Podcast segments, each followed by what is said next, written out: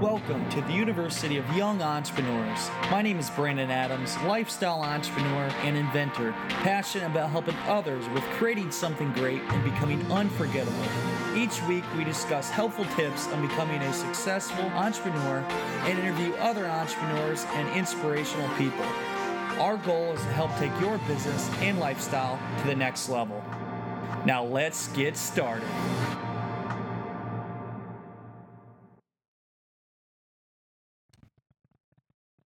Today we have Travis Lloyd on the show.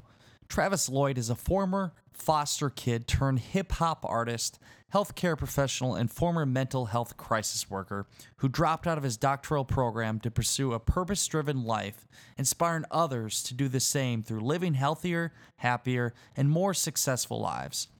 In this episode, Travis talks about his life growing up and how he made the change to become who he is today and discusses how he took the dive in to become a public speaker.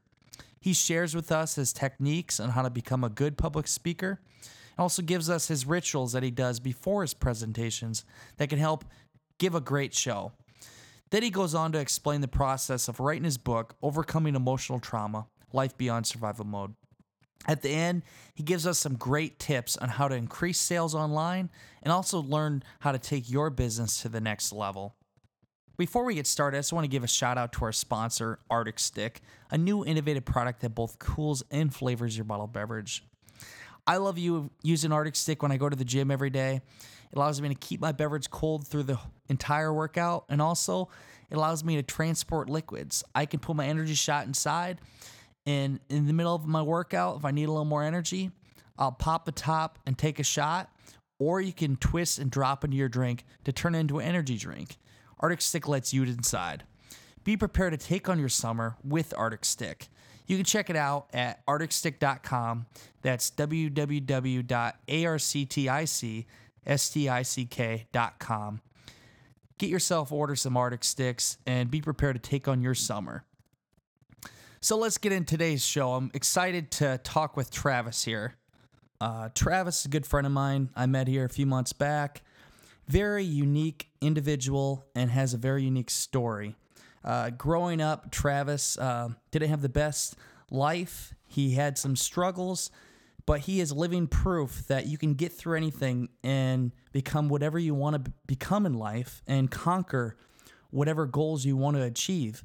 So, starting out, Travis, just one here, tell me about your lifestyle growing up and how you got to where you are today. Sure, sure.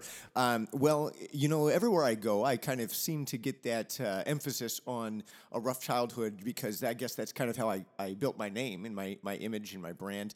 Um, but before I share any of that, I really want to share, you know, the the undertone of my story and everything that I do is really based around resiliency and just learning how to be a lifelong learner and overcomer in, in, in order to achieve just a healthier, happier in life in general. Um, and as as you know, a lot of people who go through difficult times oftentimes are forced to do that maybe a little earlier than some others who might have had a little uh, easier of a path. So, with that being said, I guess I'll just share. Um, one of the biggest things that uh, got me where I'm at is my affiliation with foster care uh, in, in the foster care and child welfare markets, and that's because I actually experienced foster care for the first time when I was about nine years old. Um, going through a couple of homes was was an eye opener for me. Uh, you know, for for all of the people who uh, are kind of used to life a certain way, and then all of a sudden life slaps you across the face, and and uh, wherever you thought you were going is all of a sudden different, and you're out of your zone. Uh, that's how it felt going into my first foster home. Um, and a lot of people who went through the system had a lot had, a, had it a lot worse off than I did. Um, I actually only went through like two foster homes in the Seattle King County area um, before I, I met some family um, that I never knew I had before. My my aunt and uncle and my grandfather. Um, and his uh, new wife had come out to Seattle when, when my parents went through a divorce and things got nasty the domestic violence, the courts, the uh, trips to the psychiatric hospital, the, everything that was going down, and my sister ended up uh, in rehab. I was nine and she was 15. Oh wow, Yeah, young she age. coped a little differently than I did. Yeah, Everybody Um, does. yeah, that's the that's the one thing about it, and that's you know the undertone of what I like to share is you know traumatic experiences are truly in the eye of the beholder, and everyone responds differently. I, I would really say too, uh, how you're raised. I always say about how you're raised and what you went through as a child really forms your life in the future. And good and bad that happened to you when you were young can be to your advantage and disadvantage. So you look at in life all the people that have had a rough childhood, it's really made them appreciate things more and drive more moving forward further in life. But uh so what what was your key uh point that had you make a change where things were down, things weren't going good, where you made a change in your life and decided, "Hey, I want to I want to take myself to the next level, whatever it is." Sure, sure. Well, um, really, it was it, it it was a matter of having like just one person impact my life in a certain way that opened my eyes to the world around me. Um, when you when you're when you're stuck living that lifestyle, you know, after after a while, when my when my family had come and got me. Um, they brought brought us back to Iowa, so there's a huge culture shift and a big change. Uh, but the one thing I learned is that you can't run from your problems, and no matter no matter where you're at, uh, until you change your mindset and learn how to view things differently, it, it still happens, and that's what happened. My my sister uh, got out of rehab, and my mom got out of the uh, uh, her mental health stay uh, after having been put on a, a ton of psychotropic medications very unnecessarily.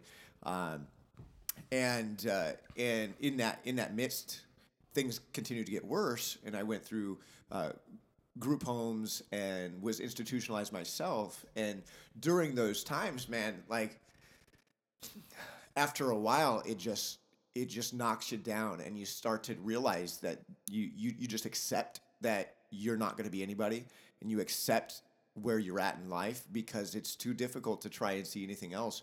Uh, you, you know, you, you you take one step forward and five steps back, and, and that's just the way it is over and over. And and and when there was a turning point for me at a very young age, it was just simply when one person took the time to to show me uh, kindness, to show me uh, potential, to show me different opportunities, things that I would have never been able to see based off of my experiences. And and you're you're very very right. Like our our childhood experiences shape who we are and and our personality and where we're going to be. Um, but the one thing I learned is that once I had those those people who just took the time to give a crap enough.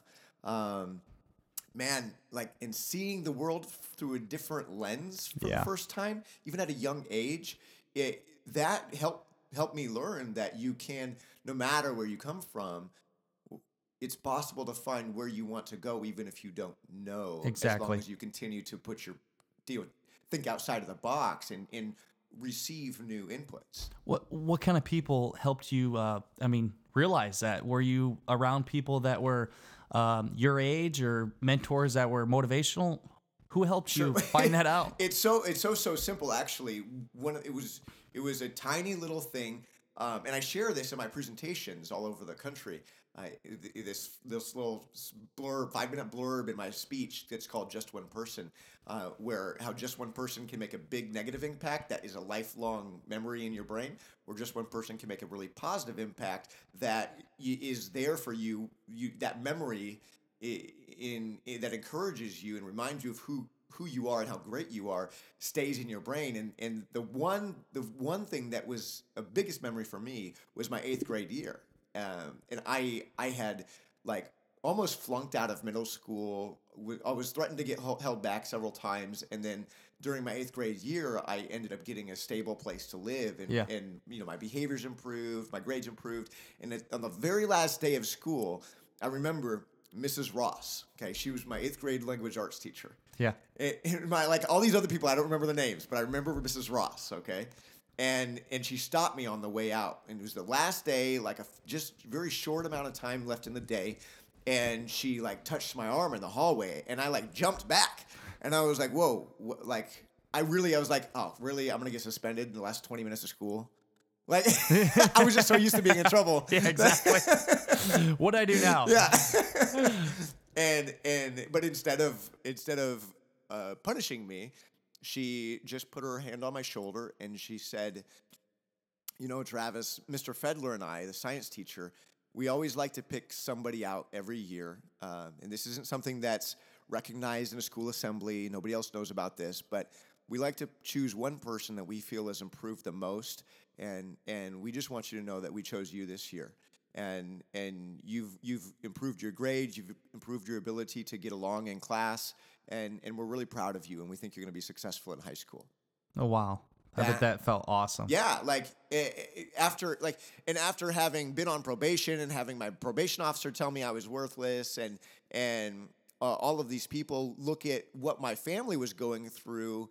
You know, my sister was a drug dealer by this time, and so I was really I was really compared to all these people and placed with lower expectations, and so with all of that negative input in the fact that I, I mean, I was on probation because I was starting to live up to that negative, you know, stereotype uh, of being in trouble, running the streets, and stealing.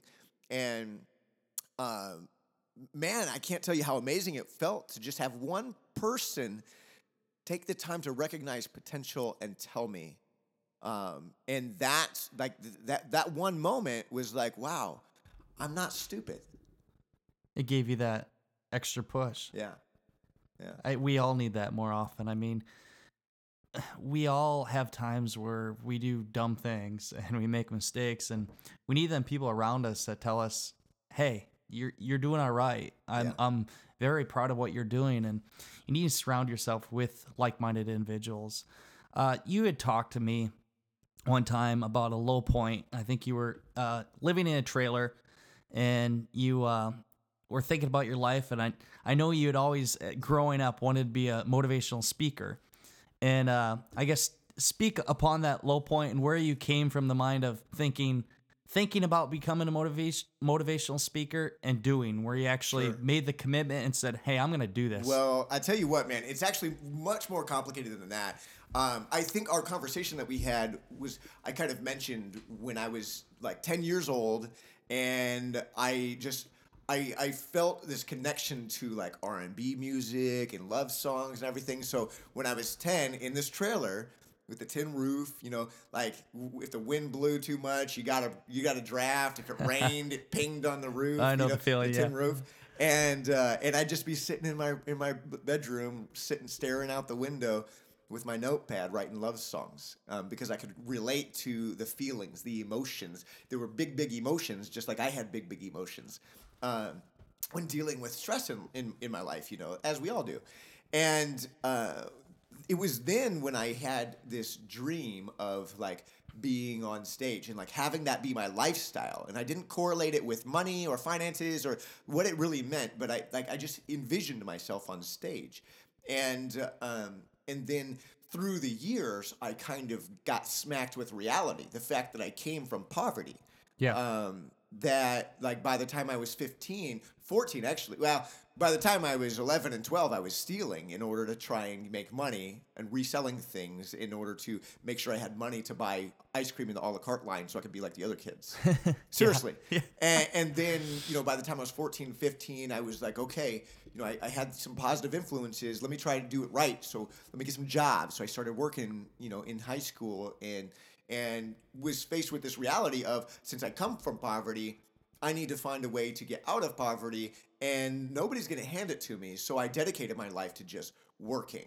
And then, as I transitioned through taking some business classes and then becoming a registered nurse, there was this economic um, decision that pushed me into healthcare. So I would have a minimum of 50K you know, per year working three 12 hour shifts per week Yep. that would allow me to then work on my passion of creative arts and writing songs like i turned it to turned it into writing hip-hop lyrics and and recording songs and poetry and i had no clue that i was going to do public speaking by this point um, but I just had a passion for it, Yeah. and so I did it. Like I would be in in school, like going to pharmacology class at eight a.m. after being in the studio, like learning about recording until seven a.m uh, and and then where that transitioned actually was when I learned how to be selfless and learned how my experiences could impact others in a positive way. And that didn't come until I reached a point in my life where I was working these 12 hour shifts.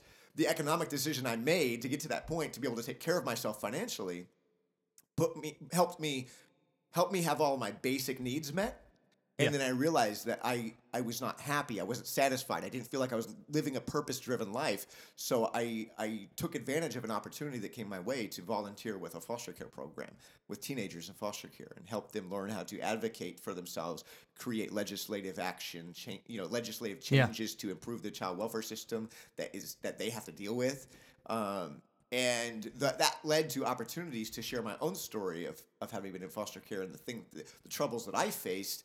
In next thing you know, people were asking me, "Hey, can you come do that here? Can you come come talk to this group Come of social speak workers? everywhere." How about at this national foster care conference in in Atlanta? Oh, can you help come help start a similar program in Las Vegas?" And all of that happened. Um, you know, and it started because I took advantage of an opportunity to be selfless. You know, the best speakers out there, and you're talking about it was coming from your experiences, from heart.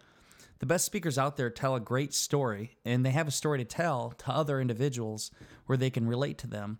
And I mean, you're always telling me you're always going across the country and speaking all over the place. You're getting booked all the time. It's crazy. It's it- awesome. Yeah, it's, it's love it. awesome, and you you love what you do. When you first started out, uh, were you a good speaker? Was it kind of hard getting going, or how did you even get that? That Okay, so this is where this really ties into your audience, bro. Okay, young entrepreneurs. The one thing that I learned through all this, because I've been, I mean, going down this path now for like mm, solid for eight years, and and the the one thing that I found is that you're never ready, you're never prepared, and you can study and study successful people and mentors as much as you want, but until you fake it till you become it until you to put your put your foot out there and just do it nothing happens. And and that's what it and that's what it took for me is i just like i i sucked.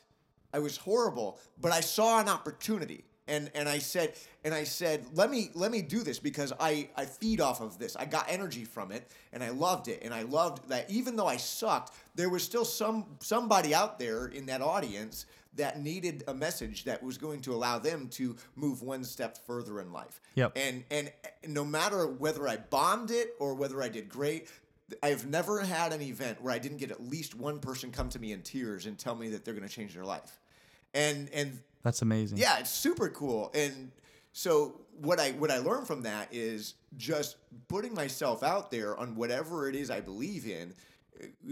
After a while, the what you need, as long as you're being focused and have dedication, and you do the, you do enough research, and then more importantly, you take whatever research you do and put it into practice And actually do it. yeah, just simply do it, even if you don't really understand it completely yet. Yeah. Because once you do it, you'll actually you'll you'll learn from it and be able to understand it better. So the next time you do it, you'll be one step further than the other person who gave up.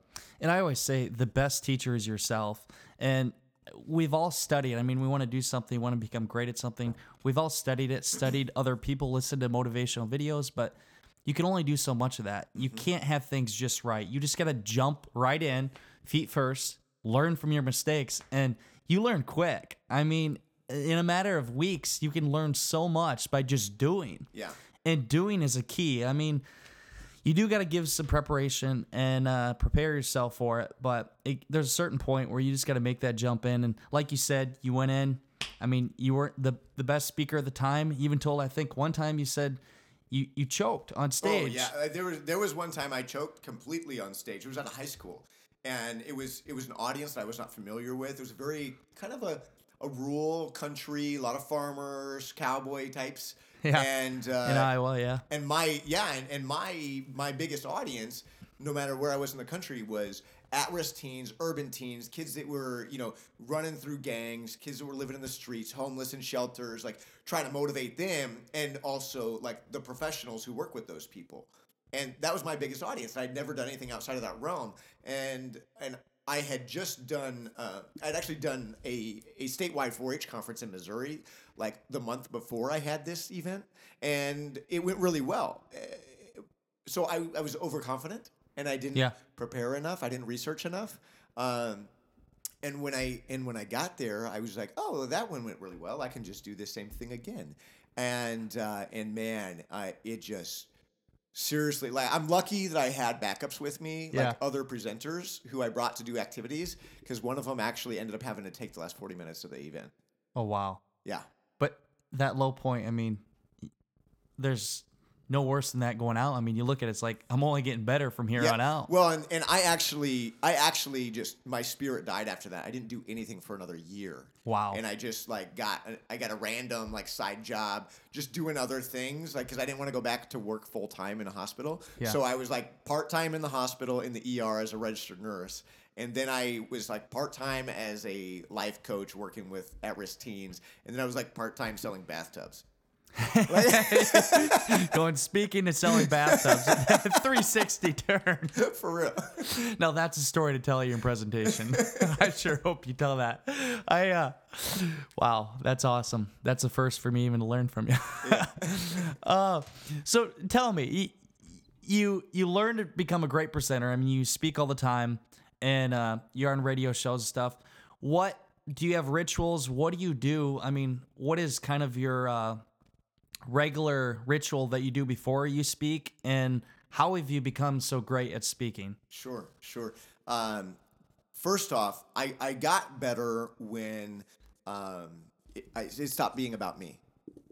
It was when, when I was able to identify that my presence on stage had nothing to do with me. It had to do with the impact that I was able to have on the world. How my products and my services could improve somebody's life or make somebody's life easier or give joy to somebody's life.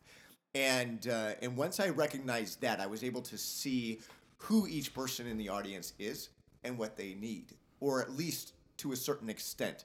Um, and and that made the biggest difference. Uh, well, re- repeat repeat the question. Where are we going with this? So you, I was basically asking what you were going to the end. You, you're, you said you're tailoring to that audience. Every audience is different. Yeah. But how have you become the great speaker you are? And then like what what rituals do you have something you Sure, do rituals. before Sorry. you actually speak? Yeah. So um, I do a lot of I do a lot of research before, and I and I've found that I'm the type of person that since I work hard to tailor it to things, I, I do a lot of research, I do a lot of planning, and then um, my my biggest ritual is no matter how far out I am uh, from the event, as long as within a week of the event, I actually do my entire keynote. I, I talk through it at least two times. And one time immediately before the event, either the late the night before or it, like literally 40 minutes before I go on stage, uh, I, I, I go through it. I walk through it. I if I have a presentation on the screen, I, I, I PowerPoint through it, or actually I use Prezi because PowerPoint's kind of boring compared to Prezi. Yeah, I agree But um, and and then before I get on stage, I make sure I actually kind of I kind of cheat because I I try to do I actually use my pre workout. Oh. So like okay, that's a first. I've never heard that one before. so because I, I I I read a I read a when I was really really nervous preparing for an event once. Yeah. I was reading blogs from other successful speakers about like what their rituals are, and one of them was like, well, actually, what I do is 30 minutes before I go on stage, I drink a Pepsi. like to get that little bit of a boost in their energy level before they get on stage. Wow. And so, and I don't like Pepsi. Uh, well, I- don't like soda because it makes me feel like crap because all the Yeah, crap same here. So I I, have a I have a pre workout that you know is a little healthier and ha- but still has the same energy boost. Gives you that jolt. so I, I carry that with me in my in my camera bag everywhere I go, and uh, and and I and I hit that. Then uh, I try to have like some hot water with with lemon in it uh, available throughout the event. Um, and I do it, and I and I do a workout too. Like e- even if it's not a full workout, Yep. even if it's just 15 minutes, like before I before I shower and put my clothes on for the event, I'm I'm pushing like some squats and push-ups Yep. and pull-ups, uh, and and getting my blood flowing. Get that serotonin rush. Yeah, Yeah. before before I even put the clothes on. Yeah, I, I'm the same way. I, before I speak, I'll I'll do a hard workout. But dude, Yeah. I've never heard the pre workout before. I can just see myself if I took it, scratching my face, speaking 100 miles per hour for the Well, first 10 minutes, just going like See, crazy. that's the thing is I found one. I found one that doesn't give me like a head rush. Yeah. You know, it just gives me a nice steady energy boost, and I Yeah. and I use it consistently, and then I and then I stop, and then I take a break and don't use anything for a couple of weeks, clean, Yeah. cleanse my system, and then Nice. You know, so it's so it doesn't it, it doesn't affect me to the point where I'm like. You know, getting jacked out of my mind, but but it it's since I since I use it consistently in my life, in my in in the importance of daily habits, Yeah. um, it, it just helps me feel at home and calmed no matter where I'm at in the in the country or world. do you do you still get nervous when you go on stage? Every time, man. Yeah. Yeah. which that's I- good. I, yeah. If you're not getting nervous, then that means you didn't prepare. Yeah. You know, it means you didn't do your research. It means you didn't rehearse, and and and no matter how good you are, how great you are, how much you get paid to speak, um, if you if you're not getting nervous, then you know you're gonna stop getting booked. And I'm telling you, that feeling before you go and speak, I I live for. I mean, that stuff is what makes you better. I don't know what it is. That nervous reaction, then butterflies in your stomach before you speak. There's maybe 50 people, 100 or thousands. It makes you a better speaker and it Yeah. makes you more passionate and talk about your things from the heart. Well, and, and that's a thing, and that's another good thing for your audience is is to keep in mind, um, no matter what you, no matter what your goals are as an entrepreneur, if you put yourself out there and learn how to do public speaking, and you practice it, um, a it's going to broaden your audience uh, but B, it's going to improve your perceived credibility by anyone who's around you because it improves your ability to to have self confidence, to walk with your shoulders back and your head held high, to talk about your product or your service with confidence, so that so that people can see and feel that you believe in it yourself, which will in turn cause them to believe in you, which in turn causes them to believe in want, desire, whatever you have. I totally agree, a hundred percent, and that that leads into you're talking about credibility. You just wrote a book, overcoming emotional trauma. Yeah. Uh, tell me about that. Tell me about your book, and tell me for somebody out there that is thinking about writing a book. I'll tell you right now, I'm in the process of writing Young Entrepreneur Lessons Learned by 25, and it's difficult. I mean, it's a lot of commitment you got to give to yourself to keep writing and target your audience. So, tell me about the process of writing your book and how it came about and where you are today. Sure, sure. Um, well, I think where I'd where I'd want to go with that is um, just kind of telling the the process of it. Like I had an idea for a book several years ago, actually when I was 25. Yeah. and uh, I didn't know where to go with it. Uh, I sat on it for a long time, and between the ages of 25 and 29, I, you know, that that was between that time is when I completely bombed it on stage and gave up for a year and killed my spirit, and um, and then came back around, and I actually applied. Like I was getting ready to apply to medical school, Yep. uh, to try and build my perceived credibility that way. Uh, and- but then I realized I was like, if I do this, I'm going to want to become a psychiatrist. But since I'm already a registered nurse with a bachelor's degree, I could actually do a doctoral degree in nursing and become a nurse practitioner who, who specializes in psychiatry, which would be the same exact job as a psychiatrist. So I actually applied, got accepted, enrolled in a doctoral of nursing practice program.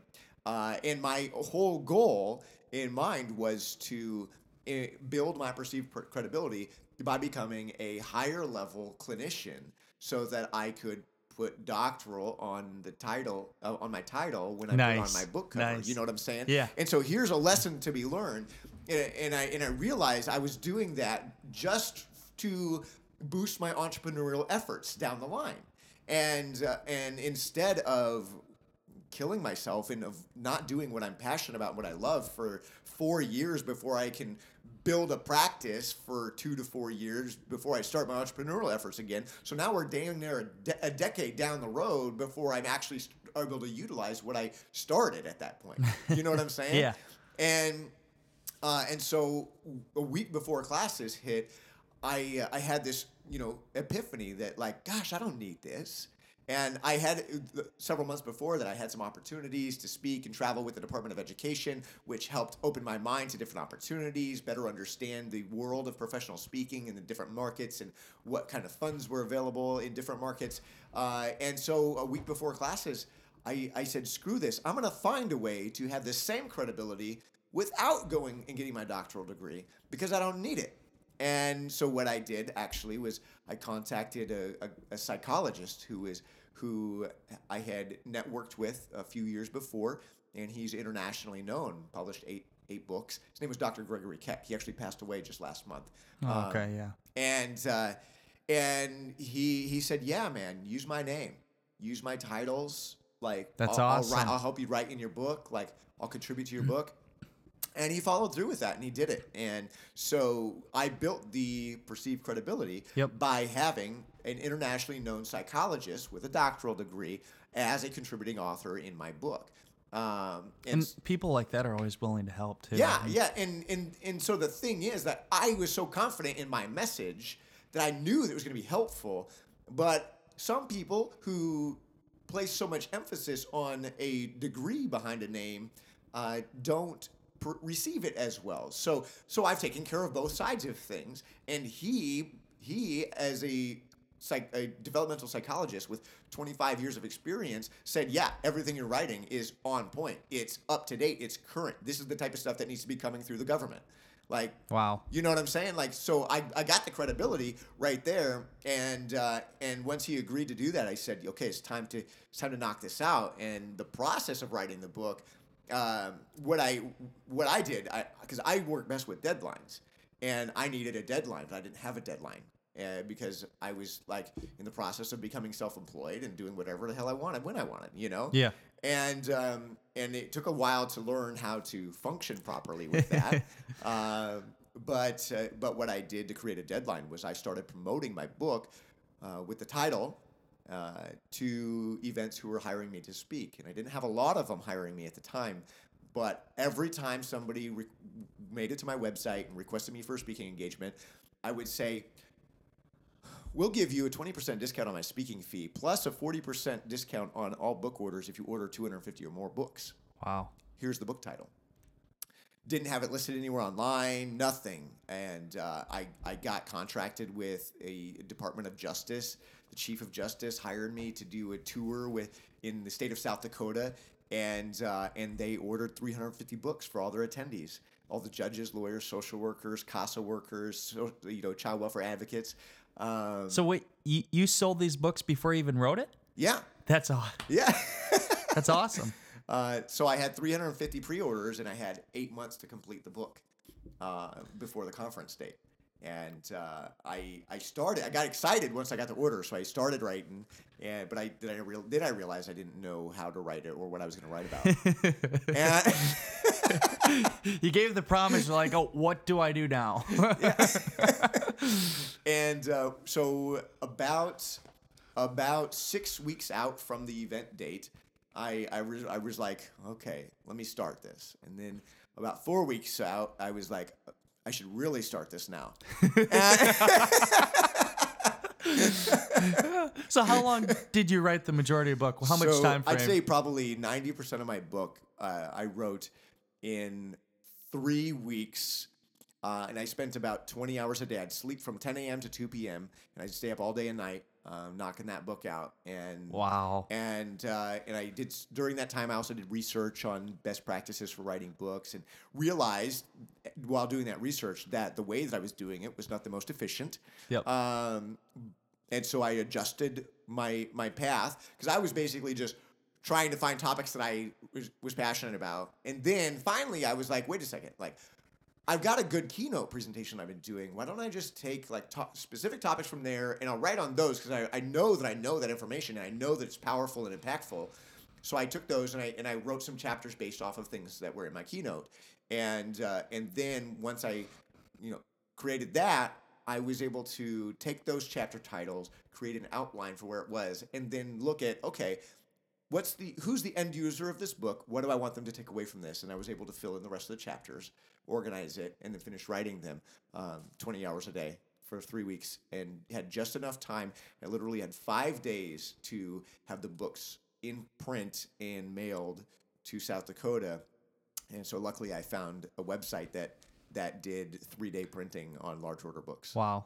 Yeah. You uh you did a lot in a short period of time. Uh Travis, just a few things before I go here. Well, first off, where can the listeners where can they find your book? Where can they get it, their hands on it so they can read it themselves? Sure. Well, um, eh, here's here's one thing. Uh, another tip for your listeners is I, I encourage everyone to learn, study, research, understand search engine optimization because that is the one thing that has pushed my career from the jump because I spent three months solid studying and implementing search engine optimization on a website that I built for free that was whack that I built in iWeb on my first Mac computer.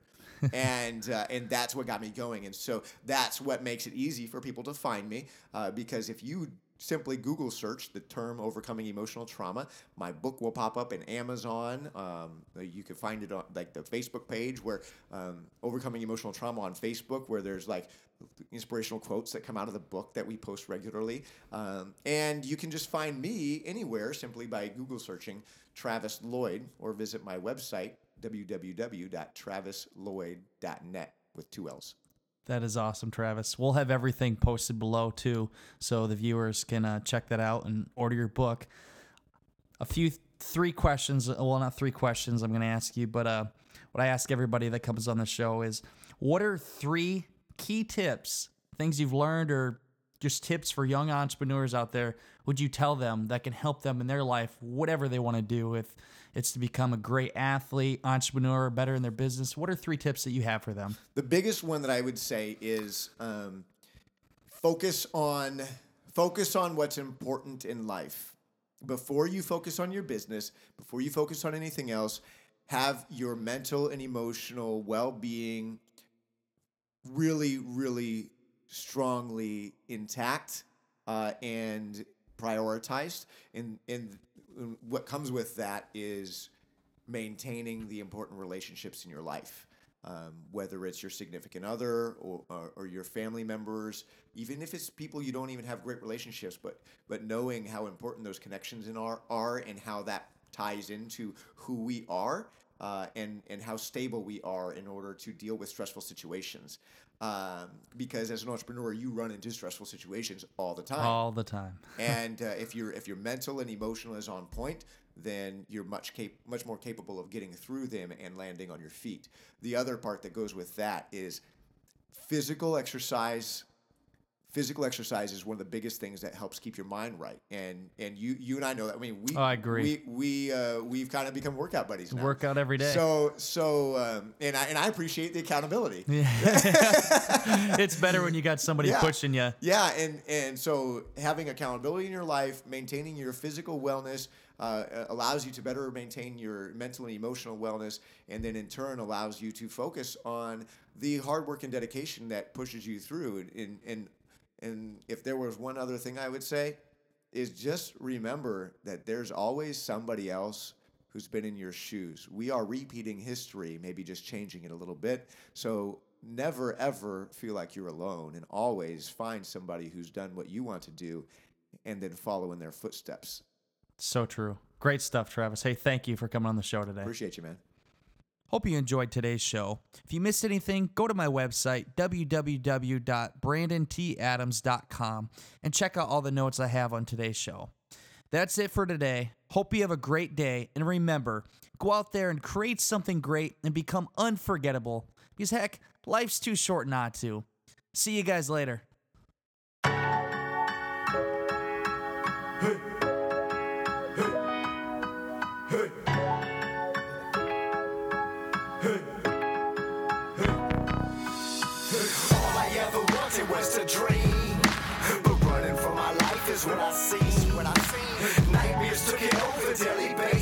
And now it's hard to find the good in me. All I ever wanted was to dream. But running from my life is what I see. What I see. Nightmares took it over daily basis. And now it's hard to find the good in me. I remember clear as day, yeah, this big black hole. It could have been a warehouse or it could have been a mall. All I know is that there's no light, and I'm having a ball. You see, this big black ball is rolling after me. Tripping, I fall, there's no way I let it capture me. Tripping these shoes, I'm getting battered and bruised. Wondering if I lose and what the future holds to. The sweat from my face, and I'm running in place. Wondering why I pray while I'm praying for grace, and I got this. I try to stay sane, but going crazy, it's my pitch. It's still deep inside, I'm wondering why I'm running. I'm running, wondering why I'm running. I'm all I ever wanted was to dream. Is what I see. Nightmares took it over daily basis. And now it's hard to find the good in me. All I ever wanted was to dream.